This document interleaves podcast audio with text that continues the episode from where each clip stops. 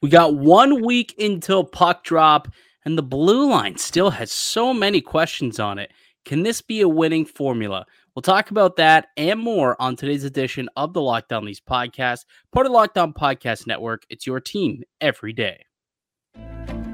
Your Locked On Maple Leafs, your daily podcast on the Toronto Maple Leafs, part of the Locked On Podcast Network. Your team every day.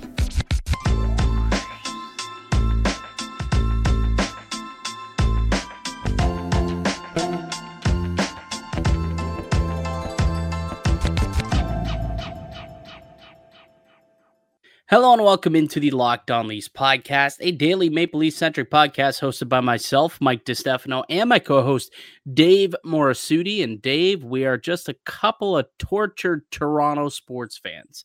Let me tell you, we just finished watching the putrid Blue Jays performance, and I got to tell you, there, there's there's a lot of parallels between the Jays in the postseason and the Leafs in the postseason. Is there not? Like, does that not just remind you of what we always see happen in the springtime with the, with the Stars of Toronto? Yeah, pretty much the the same. Like, talk to any of my buddies and even family members after that Jays game. It's just like same old story. I mean, they said a lot of other things I cannot repeat on this broadcast. Um, bleep, but bleep, yeah, bleep, bleep, bleep, bleep, bleep, bleep, bleep, bleep, bleep, bleep. with a few finger motions to go along with it as well. Yeah, exactly. Like it's it's frustrating, man. Like to mm. see and I kind of tried to tell people don't get your hopes up on this Jays team. I mean, I know this isn't locked on Blue Jays. I know you and Sean take care of a lot of that breakdown, but I told people don't get your hopes up for two reasons. One, because of what we saw during the regular season, and two, Toronto sports fans have seen this sh- this this script time and time again. Like you talk about the script in the NFL, that's been like the big thing lately. Tr- the Toronto sports scene has the most predictable script I have ever seen from a sports fan base perspective. No other Um, city, in my opinion, has what the Toronto sports landscape has in terms of a script of failure. Yeah, no offense. Stars go quiet every postseason. Every single postseason, this happens to the Maple Leafs. Throw the Raptors into that, by the way. I it's not just the like I know the Raptors won in 2019. Feels like the city like sold their soul for that one because, Yeah, but it's true. But since then, they haven't really done a whole lot, have they? no, and even before that, like you think about what happened to that team beforehand, it was always the star guys got outplayed by the other team's star guys. Yeah, the, the DeMar DeRozan, you know, was wasn't able to bring his game to the level that they needed to, right? And Kyle Lowry also, and then they brought in Kawhi, and that kind of changed things for a year. And then they were never really able to, you know, bounce back after Kawhi ditched them and left. And um, you know, the, the, the but the Jays and the Leafs in particular, like these two teams are still just searching, searching for some sort of success. Like I know the Jays had a little bit of success back in 2015, 2016, where at least they had one series. Um, and you know, they did make it all the way to an NLCS uh, you know, a few years back, but it, just the last couple of seasons, like this iteration, the current cores of the group, the Vladdy Bo core and the Matthews and Marner core, just seems like you know it's the exact same story where they consistently have just like fumbled the bag here in the postseason and just can't provide any offense for their clubs. Yeah, and it's and it's the stars who are failing, right? We talked, That's you know, everyone talked about Auston Matthews and Mitch Marner. Bo Bichette and Vladdy and Vladdy are the two kind of they kind of like they're it's almost like that duo. Look in the mirror. Dave, this, is- this, this is exactly what I just said, guy. Like like what I'm saying, like it's just look in the mirror. yeah, um, And people Same. and it's funny because a lot of my a lot of my family members is like not gonna watch the Leafs, and I'm like, but you you watch the Blue Jays. like, like you, it's the you same have, thing, bro. you have the same conversations about the Blue Jays that you do the Leafs. The only difference is technically Blue Jays games are a little bit cheaper to attend than Leafs. Yeah. games. Yeah, just you can get tickets tickets to these games in Minnesota for like ten bucks. It's insane, insane. I, I heard a whole bunch of people from Thunder Bay apparently did whip down to Minnesota and, and, and catch a game. Some of the people who lived in the, you know, Manitoba, Northern Ontario border um, tried to whip down there. I did see a bunch of Blue Jays, you know, fans cheering. There wasn't a lot to cheer for, unfortunately. Uh, but they got one more chance to uh, to extend the season. They do play today. Uh, one more game. Jose Berrios going to go to the mound. Uh, as you mentioned, Dave, before, I, I, don't think I've mentioned it on this podcast, but for the duration of the playoff run, which really could just be one more episode. Yeah, more uh, I am filling in pinch hitting on the Locked On Jays podcast. So if you are curious if there is a Locked On Blue Jays pod, uh, yeah, there is. And, uh, you know, we're doing daily coverage there as well. Myself and Sean Woodley, who's the uh, co host of the Locked On Raptors pod. So just a couple tortured sports fans who are out there. You know, I chat Leafs for a living, he chats Raps for a living, and we joined up to talk about the Blue Jays. And hey, it's the same old story no matter what. Just insert star name here, and it literally is the same script.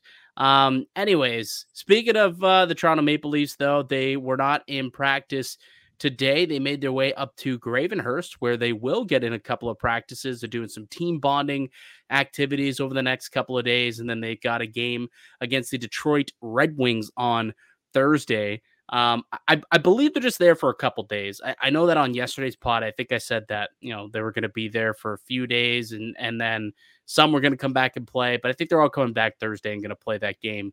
Um, or whoever yeah. is billed to play will play. Roster, I'm like, they kind of need these guys to come back, otherwise, like, yeah, not going to have yeah. enough players to play. Yeah, so they'll, they'll they'll get some guys out in that game, obviously. So they're going to be out there for a couple of days, though, having some fun as a team. Uh, hopefully, all is well for them, and they can get uh, you know get that bonding going, so that they can make sure that they're a close knit team, and you know try and exercise those demons that do exist within the Toronto sports scene. Uh, the Jays will try and do it today, and hopefully, you know the the Maple Leafs, who technically did actually exercise their demon last uh, last year. I don't know if you saw this actually. Just one more quick reference with the Blue Jays and the uh, and the Maple Leafs. David Alter, who covers the Leafs daily basis, great reporter, beat reporter for uh, the Hockey News and Sports Illustrated. He was tweeting at the game, um, or tweeting about how both the Toronto Maple Leafs and the Minnesota Twins coming into this 2023 season, uh, neither team had won a playoff game since 2004. The Maple Leafs did it, and then finally the streak is snapped. Also, or I guess had never won a series uh, for the for the the the Toronto Maple Leafs, and they finally won a series, and then finally the Twins win themselves a game. Um, so just another kind of link, I suppose, out the city of Toronto sports and um, you know playoff disappointment, I suppose. Uh, but yes, the Toronto Maple Leafs not uh, on practicing today. They're down in Gravenhurst. Uh, but we do we do want to start a new segment because we've got a week until puck drop, and we're going to be asking. We've got about five shows, I guess, until opening night remaining. So each day we're going to be asking kind of the Leafs burning question uh, between now and um, and the start of the season. So today's we're going to focus on the blue line. So why don't we take a quick break? When we get back, let's get into it. We'll set it up and talk about whether or not we think this blue line is good enough. How much change do we think is going to occur throughout the season? And uh, how many question marks do you have going into the year? We'll answer all that and more. But first, Dave, have a word from today's show sponsor. Yes, today's show is brought to you by Indeed. When you're drafting your fantasy team, do you ever wish you could do the same thing with your business team? If you're building a roster to win the league, you need Indeed. Indeed is the hiring platform where you can attract, interview, and hire all in one place. Don't spend hours on multiple job sites looking for candidates and the right skills when you can do it all with Indeed. Find top talent fast with Indeed suite of powerful hiring tools like Indeed Instant Match assessments, and virtual interviews. Hate waiting. Indeed's U.S. data shows over 80% of Indeed employers find quality candidates whose resumes on Indeed match their job description the moment they sponsor a job. Candidates you invite to apply through Instant Match are three times more likely to apply to your job than candidates who only see it in search, according to U.S. Indeed data. With Instant Match, as soon as you sponsor posts, you get a short list of quality candidates whose resumes on Indeed match your job description, and you can invite them to apply right away. So join over 3 million businesses worldwide using Indeed to hire great talent fast. Indeed knows you when you're growing your business, you have to make every dollar count. That's why with Indeed, you only pay for quality applications to match your must-have requirements. Visit Indeed.com slash locked on to start hiring now. So just go to Indeed.com slash locked on. Need to hire. You need Indeed. Welcome back into the Locked On Leafs podcast. It's Mike DiStefano and Dave Morassutti. We are hosts here on the Locked On Leafs podcast. You can find us Monday through Friday. We're putting out new episodes for you guys all season long. Uh, so make sure that you are subscribed wherever you get your podcast from. Uh, also find us up on YouTube as well. Uh, Locked On Leafs on YouTube. Hit subscribe. Hit the little notification bell as well, and you'll be notified every time we drop a new episode. Like I said, Monday through Friday, five new shows minimum each week. Top notch analysis of the Maple Leafs. So if you are a diehard Leaf fan and you want to be, you know, in the know of what's going on within the Maple Leafs, make sure you're locked on to the Locked On Leafs podcast. Uh, all right, Dave. So we're going to start a new series here. We're going to be asking a burning question of the day going forward from now uh, until basically the first day of the season for the Maple Leafs, which is a week today, next Wednesday against the Montreal Canadiens. So we have five shows b- prior to that. So we've got five questions lined up. And I think the first question, because this this is probably the main question that people have about this team. I think it's a valid one because there's a lot of well, there's questions within the question ultimately. So there's a lot of meat on the bone for us to dive into here. Um, so pretty much the question, overarching one is is the blue line good enough to compete for a cup? It's tough to judge it because we haven't seen it at full strength but just looking at it on paper, I'm I certainly have question marks when I look at teams that have won cups in the past and the blue lines that they've had. That I I have a hard time thinking it just because. So again, what do they lack? What do they lack? Let's let's dive into that a little bit more. So what do they lack? Like what do they have, and then what do they lack? One thing for me they lack, they don't. They literally don't have that much depth it's either well Timmins going down. There's there's one guy you've been missing for a good period, but then you look at the options. If Klingberg were to miss time, Rielly were to miss time, Brodie were to miss time, and some people say, "Oh, you're not going to lose all those people at once." Uh, there was a time and period where TJ Brodie and Morgan Rielly missed time last year, and yes, the Leafs defense was able to withstand that, but I don't know if this defense this year can do that they don't necessarily have a lot of guys that I think that can step up and meet that challenge. I do like that they have Jake McCabe. TJ Brodie, I think, has to play better than he did last year, which is going to be harder for him to do. And, you know, Mark Giordano might win out for a job here. I mean, they could potentially waive him and go with uh, Simon Benoit, but I don't even know if that's that has as much confidence in my ability. I I Happy just, belated, by the way. Just turned 40 years old yesterday. 40 years old for all. Good at Mark Giordano. Like 40 is impressive to still be playing in the NHL at 40 years old. But at his age, the Leafs can't. The Leafs have to find a way to give this guy days off and things like that. But look, we did that whole salary cap breakdown yesterday, and they got to make some really tough decisions to even get somebody here that can spell him some days off. Yeah.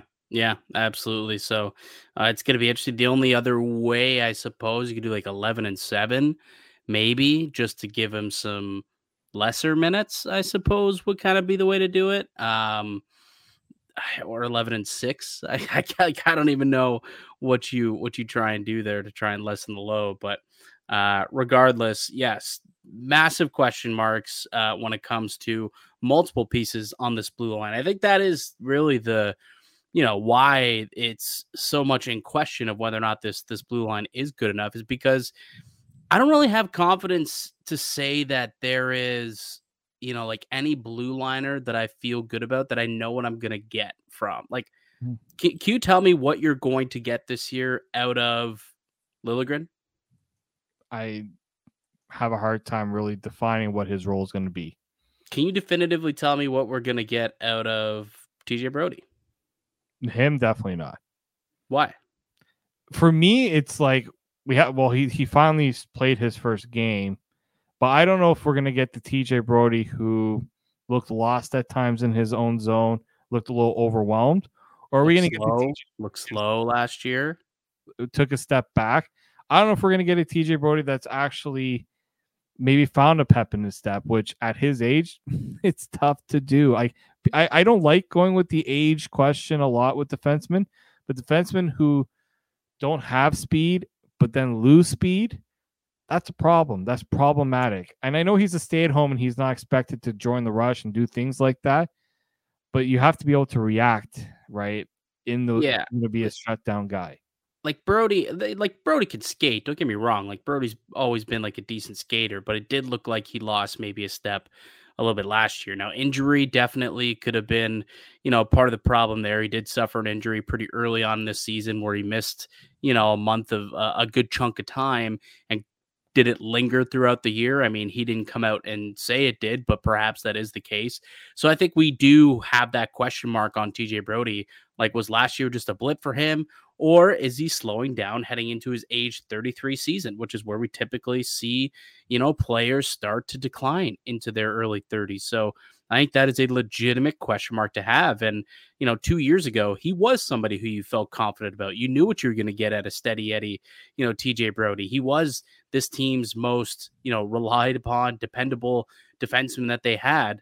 And now, if he's, you know, taking a step back and if he gives you the same output that he did, you know, in the second half of last season, I don't know if that's good enough anymore to be anchoring a top pair alongside Morgan Rielly. So there's totally a big question mark on TJ Brodie. And what about Morgan Rielly? I mean, let's be honest here. Morgan Rielly had a tale of two halves last season, right? There were times where Morgan Rielly uh, wasn't very good, where you sat there and thought to yourself, man, this guy looks slow, looks like he's lost a step. I don't know if he's, you know, able to, if he's injured, if he's able to play at the level that they need him to be. And then you saw him in the playoffs and he was unbelievable. The guy looked like Bobby Orr in the playoffs. Like he was legitimately one of the bet, like he was playing at the height of his game in the playoffs. Like I've never seen him play as well as he did uh, in the postseason last year. Can he play like that this year? Like, can he can he replicate the way that he was playing like that without Luke Schenn? Like, how much of it was Luke Schenn, or how much of it was this guy just playing confident? And can he dig deep and find that Morgan Rielly again?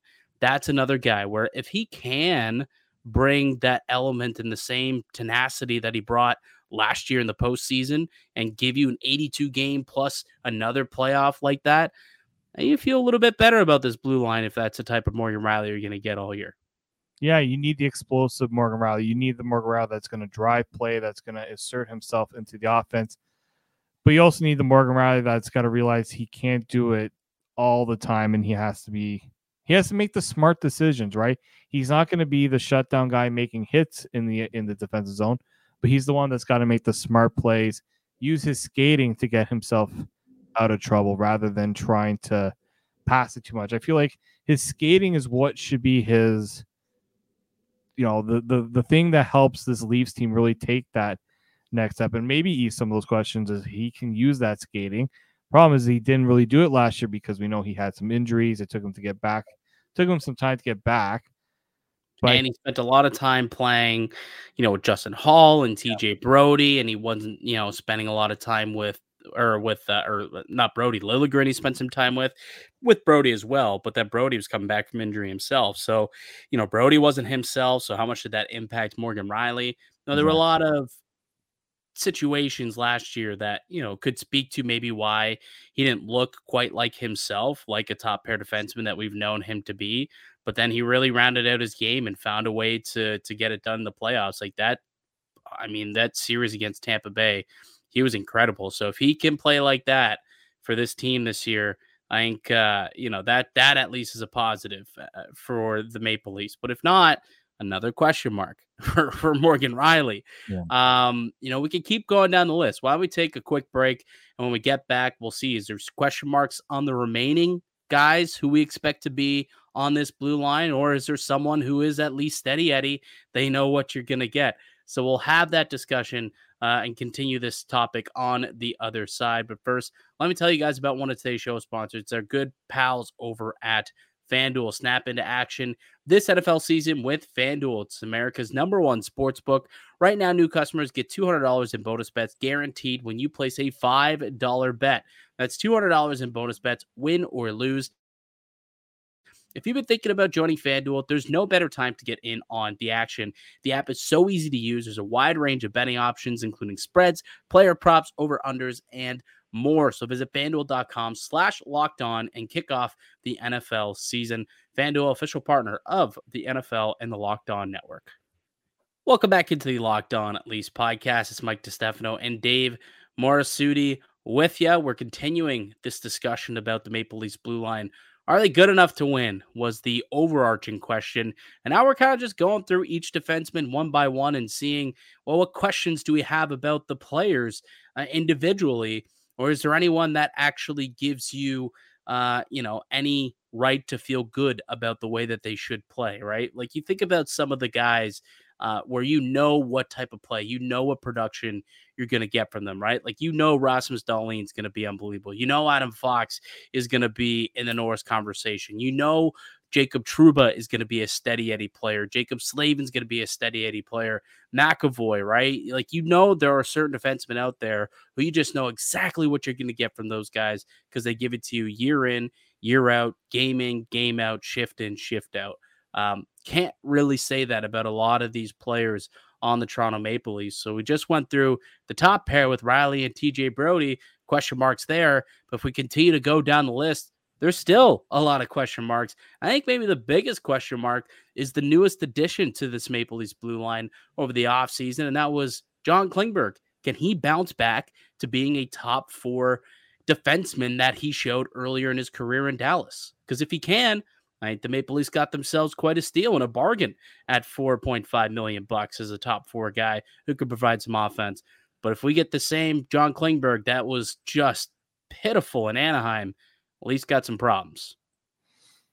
With John Klingberg, he has to keep it simple. He can't be like I, I when I watched him play in that preseason game what worked for him was you know closing the gaps on players, using his skating to be in good positions on the ice. Long stick, get, right? His long stick, and then when he's in the offensive zone, he's always looking at finding ways to get that puck to the net. Right, driving play. That's what makes John Klingberg such a valuable contributor on the blue line. But when the diff, when he's stuck in his own zone far too long, that that negates why they want John Klingberg on this Leafs team. I understand why they brought him in. The Leafs defense had struggled to put together offense to generate offense. He would he was brought in to help with that. But as Sheldon Keefe said, he knows they need to work on his defensive game. He needs to work on it.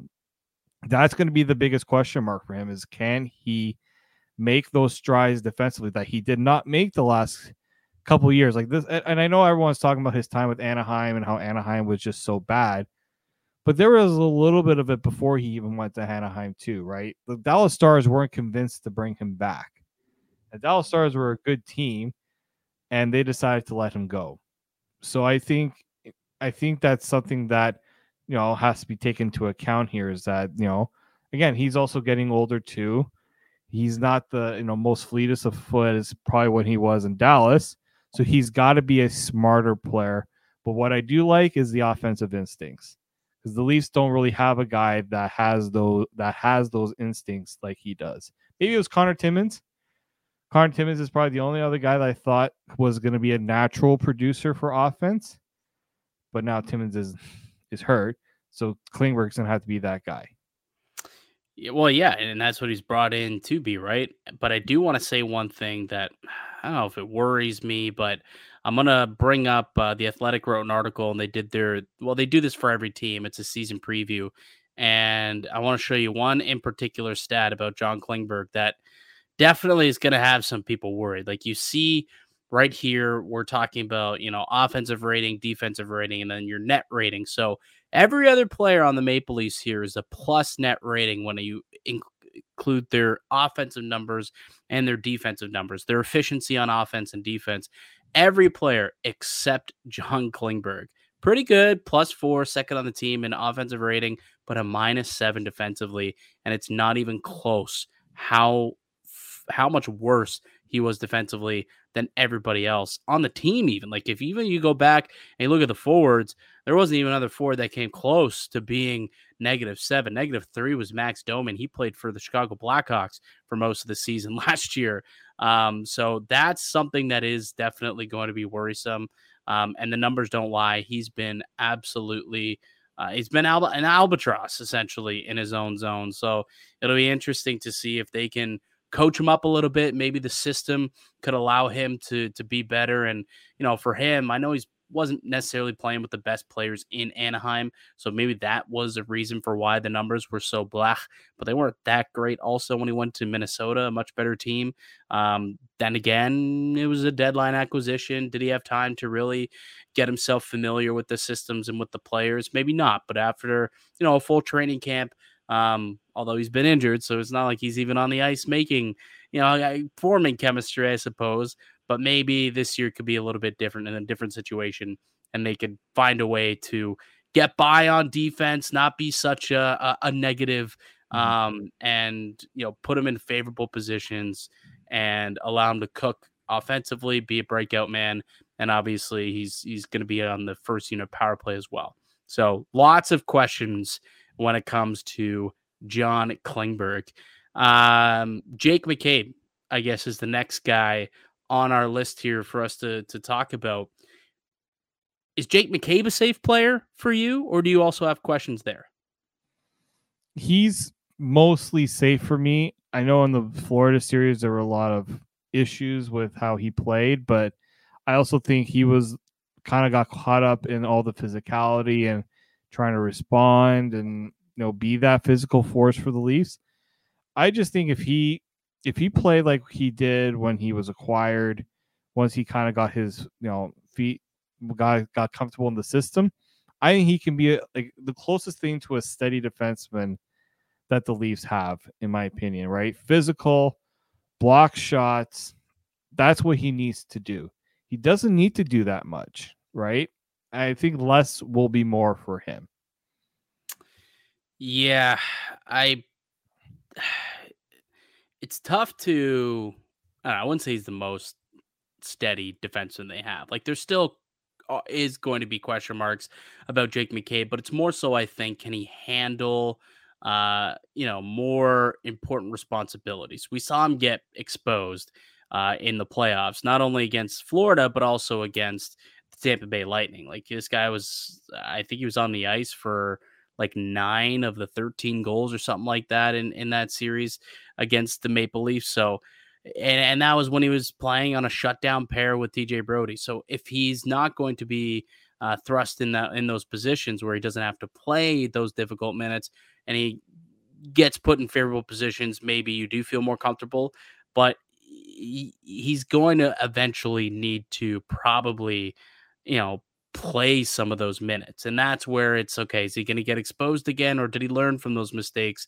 And can he be a number four defenseman for this team? Because they're going to need it, right? Like he's supposed to be the Jake Muzzin replacement. Muzzin was a number four, he was a good number four.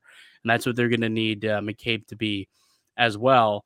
Um, so slight question marks there, but I, I will agree that probably less so than maybe the rest of the the group and that could be both a positive and a negative because I don't think you expect a whole lot from Jake McCabe, but uh, then again, that means that there's not much for him to flounder uh, and disappoint. I like suppose. talked about how much he was used defensively in those in the playoffs. Sixty-seven percent of his shift starts were in the defensive zone. Exactly. Exactly. He, and like now, there were. Now he's going to be on an island though. Like if he's playing with Klingberg, right? That guy's going to jump into the rush. Jake McCabe is going to be on an island if puck comes if play comes back the other way in transition, and he's going to have to make sure that he's in position, hmm. right? Mm-hmm. So he, he that is going to be an adjustment. Playing with Klingberg, you know, as opposed to playing with a guy like TJ Brodie is going to be an adjustment.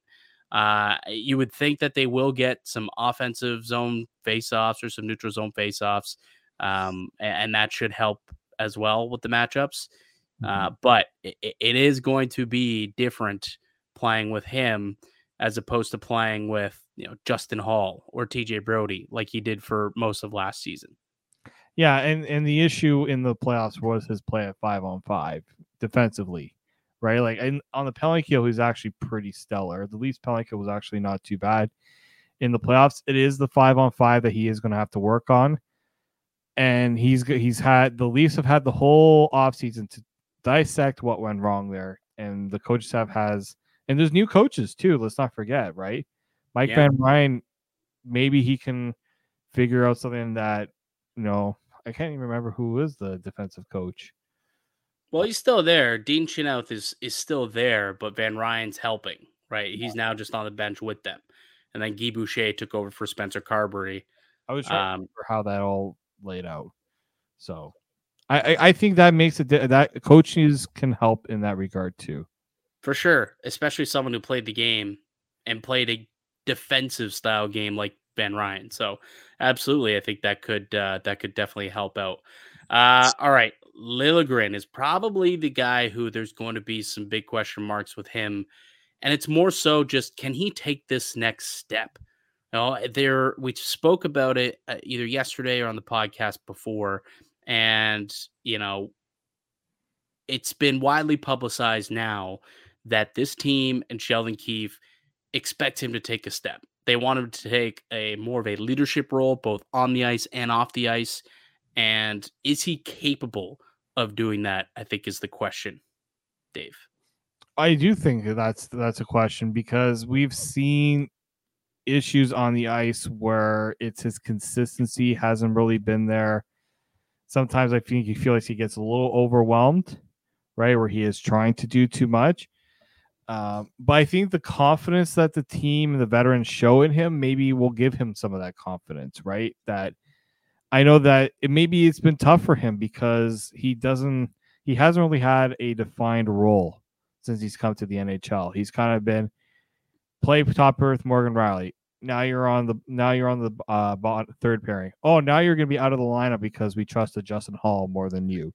Yeah. Right? That that the flip flopping of his role, he hasn't had a defined role that he can just work on it, and that's his. I don't know if he's going to have a defined role this year either, though. Like he, there's still going to be some some movement. I yeah, I do. I think there'll be definitely be some tinkering, but I think this is the time for this coaching staff to show the confidence in what they think he can do and what they what the potential he has.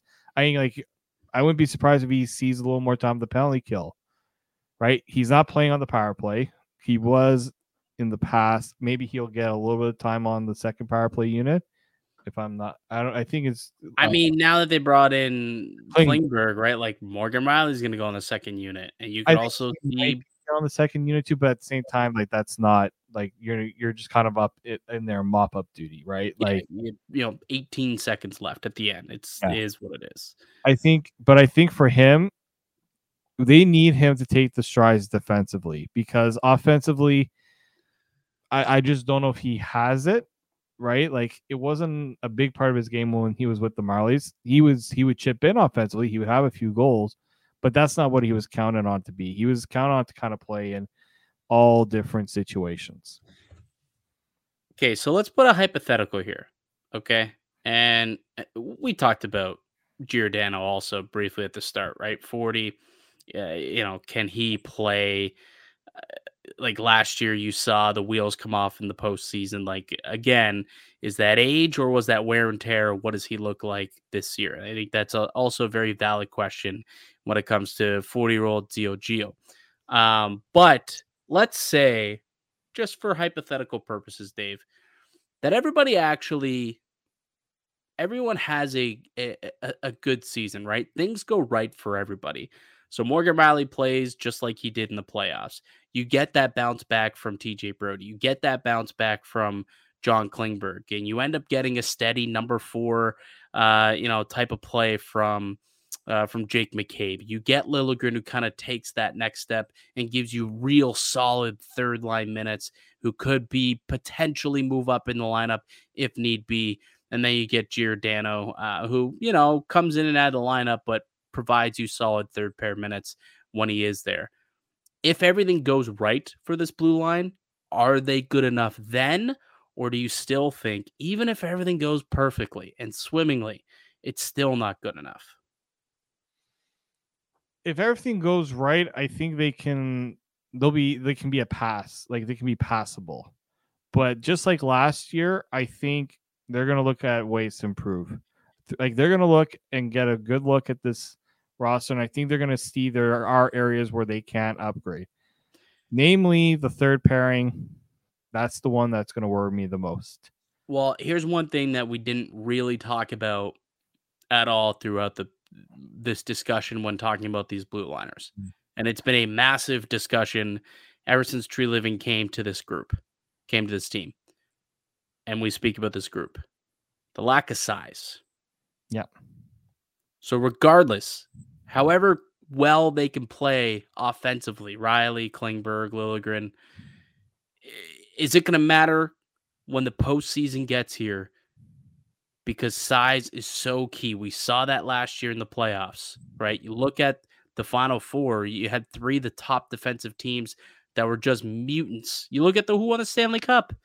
They got mutants out there on the blue line yeah. in Vegas. So that's where I do still have questions where it's like this team can they can they perform to the point where they look good in the regular season and they rattle off 110 points and they allow Samsonov to have, you know, real solid numbers again, potentially get him an all-star bid. I think it's possible. It really truly is. And there's no, you know, questions I guess about the way that the blue line's playing. But when push comes to shove, quite literally, I guess, are they going to be able to hack it come playoff time, knowing what we know and how things shake out in the postseason? That's to me still a massive question. Is will size and the lack thereof of this blue line play a factor in the spring? this is why when I looked at when we were doing our off-season look aheads and I read the comments and a lot of people saying, "Oh, they should go and get a guy like Zadorov." from Calgary. Well, why is Zadorov such a popular name? Because he's got size, right? He's like out of all the defensemen in, in the in the NHL, and you know, with the Flames situation, maybe them having question marks that they can contend. Zadorov's the ideal target for a trade. Obviously, the Flames view themselves as a team that can't compete. So why would they trade And Nikita Zadorov, right?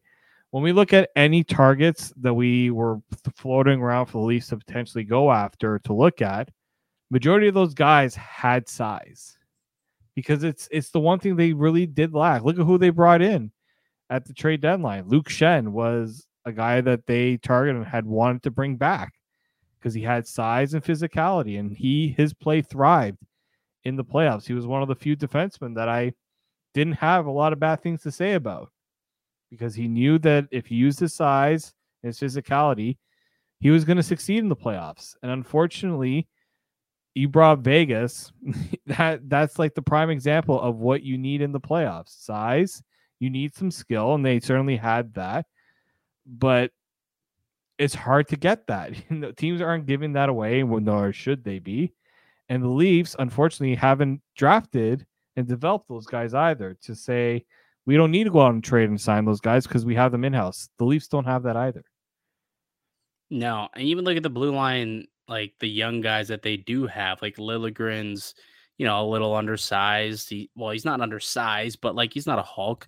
You know, he's sub nope. 200 pounds. You look at Topi Niemelä, who is undersized.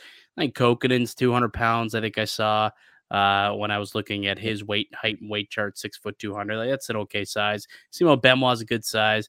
But like you, they don't have any top defensemen, and that's always kind of been a problem. They finally fixed out the forward group where they went and they added, you know, some grit and some toughness into the top end of that forward group. Now, can we see them kind of do the same thing with the blue line? Can they replace maybe a TJ Brodie into somebody who can defend? Don't get me wrong. I don't want like a Ryan Reaves type of defenseman out there. That's not what I think we're we're looking for at this point.